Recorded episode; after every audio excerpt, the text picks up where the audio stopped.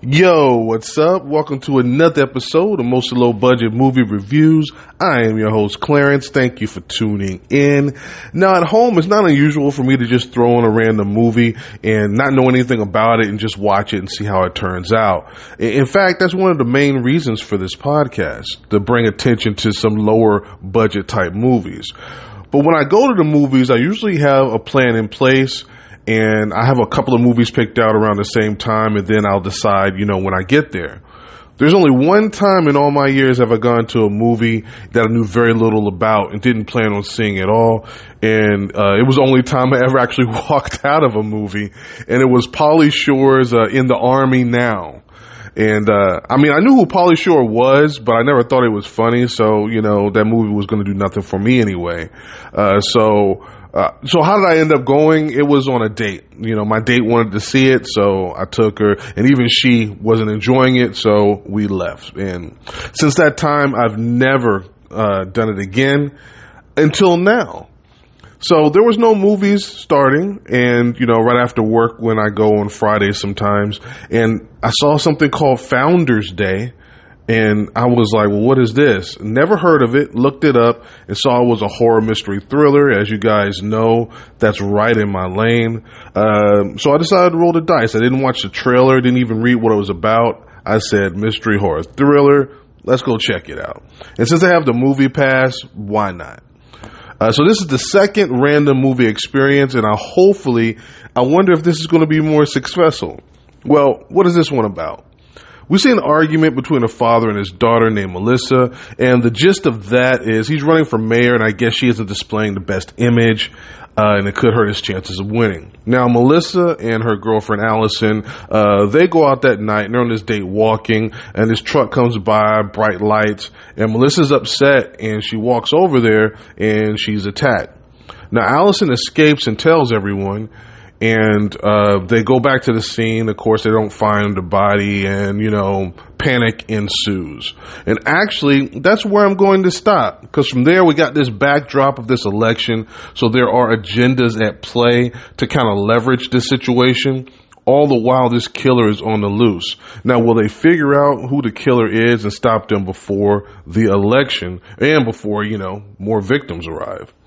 So what did the pros think? Well, they came in at a 57% on the Rotten scale on 30 reviews, uh, with no audience score as of this recording. But what did I think? Well, let's start with the positives. Now, this is a complete throwback to those old school slashers uh, with a splash of something new. Uh, they follow the formula up to a point. More on that later. Uh, there's a mass killer. You got multiple suspects. Know, there's several twists and turns. It has a decent body count, you know, a female, you know, hero. I mean, it's, it's all here as far as, you know, the basic formula. They did have some decent kills with a unique weapon. Spoiler free, won't get into that. And the story was serviceable, I guess. it made me feel nostalgic, nostalgic for a time uh, when these types of movies used to come out all the time. And while they get some things right there, there are some pretty big negatives I just got to get into. And one, this is was shocking to me. The acting was pretty bad. Uh, I mean, I was surprised because there are some decent actors in here that I've seen before and other things, and you know they're not bad. They're you know they're character actors. They're not stars or anything, but they're you know they're decent actors, and the performances they gave were really bad here. So I'm going to lean towards the bad writing and the direction and give these actors a pass because these actors I can see in multiple projects and they were not bad by any stretch, but they were bad in this movie. Uh, it was way too long. Uh, there's a lot of scenes that were just fluff scenes that just didn't need to be there. They didn't move the story forward. They didn't go anywhere. And I believe this was somewhere in an hour, 45 minute range. And, um, I'll get more on that in a minute here. Uh, some of the kill effects were pretty cheesy. Uh, I mean, I've seen a lot of, you know, low budget movies, obviously, and there's a lot of movies with much smaller budgets where the deaths and the kills look way more realistic and much better here.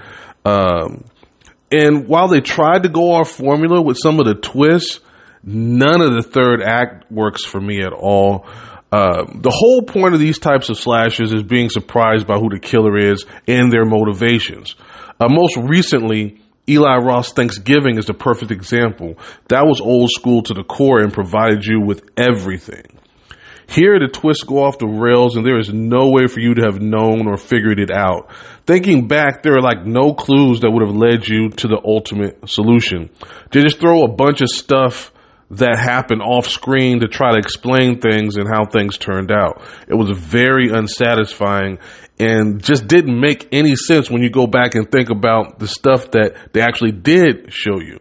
So it completely falls apart on its own premise.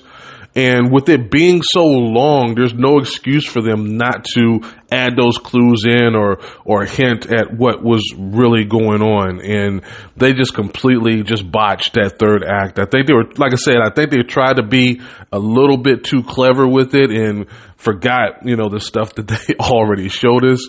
Uh, but I don't want to beat this one up too much. Let me bottom line this one for you. Did I enjoy it? No, I did not. I agree with the critics and put this one right at a 50%. Like I said, they followed the formula up to a point and then they tried to do something different, which is fine. I commend, you know, guys, I like originality. So I commend them for trying something different, but I think they should have paid a little bit more, uh, attention to the details to get at least the things that they wanted to get out there right. Um, like I said, acting was just uh, really bad considering who was in this it's like they had the right framework and outline and then they just got lazy and just let the execution of things just fall apart. The nonsensical twists, you know, kill any hope of this being passable. Again, it's not a horrible movie. I mean, I didn't walk out, but it's just not worth your time when there are so many movies streaming right now in this genre, in this subcategory that are way better. And I suggest you wait until this is streaming if you have any interest in watching this. With that being said, I'm going to close it out right here. If this is your first time, don't make it your last. This has been a Podbean production, mostly low budget movie reviews with Clarence. Thank you guys for support. I appreciate it. Thank you for tuning in. And this weekend is looking like another uh, weekend at the movies. I mean, last week I saw a couple, and this weekend I've watched this one, and I got another one that came out. Just again, a, a smaller movie uh, in the uh, theaters. Not a whole lot of hype behind this, but I'm very interested in the premise and how it's set up. But you'll have to come back next time know what that movie I'm talking about is. So, again, I appreciate you guys. Thank you very much, and I'll see you next time. Peace.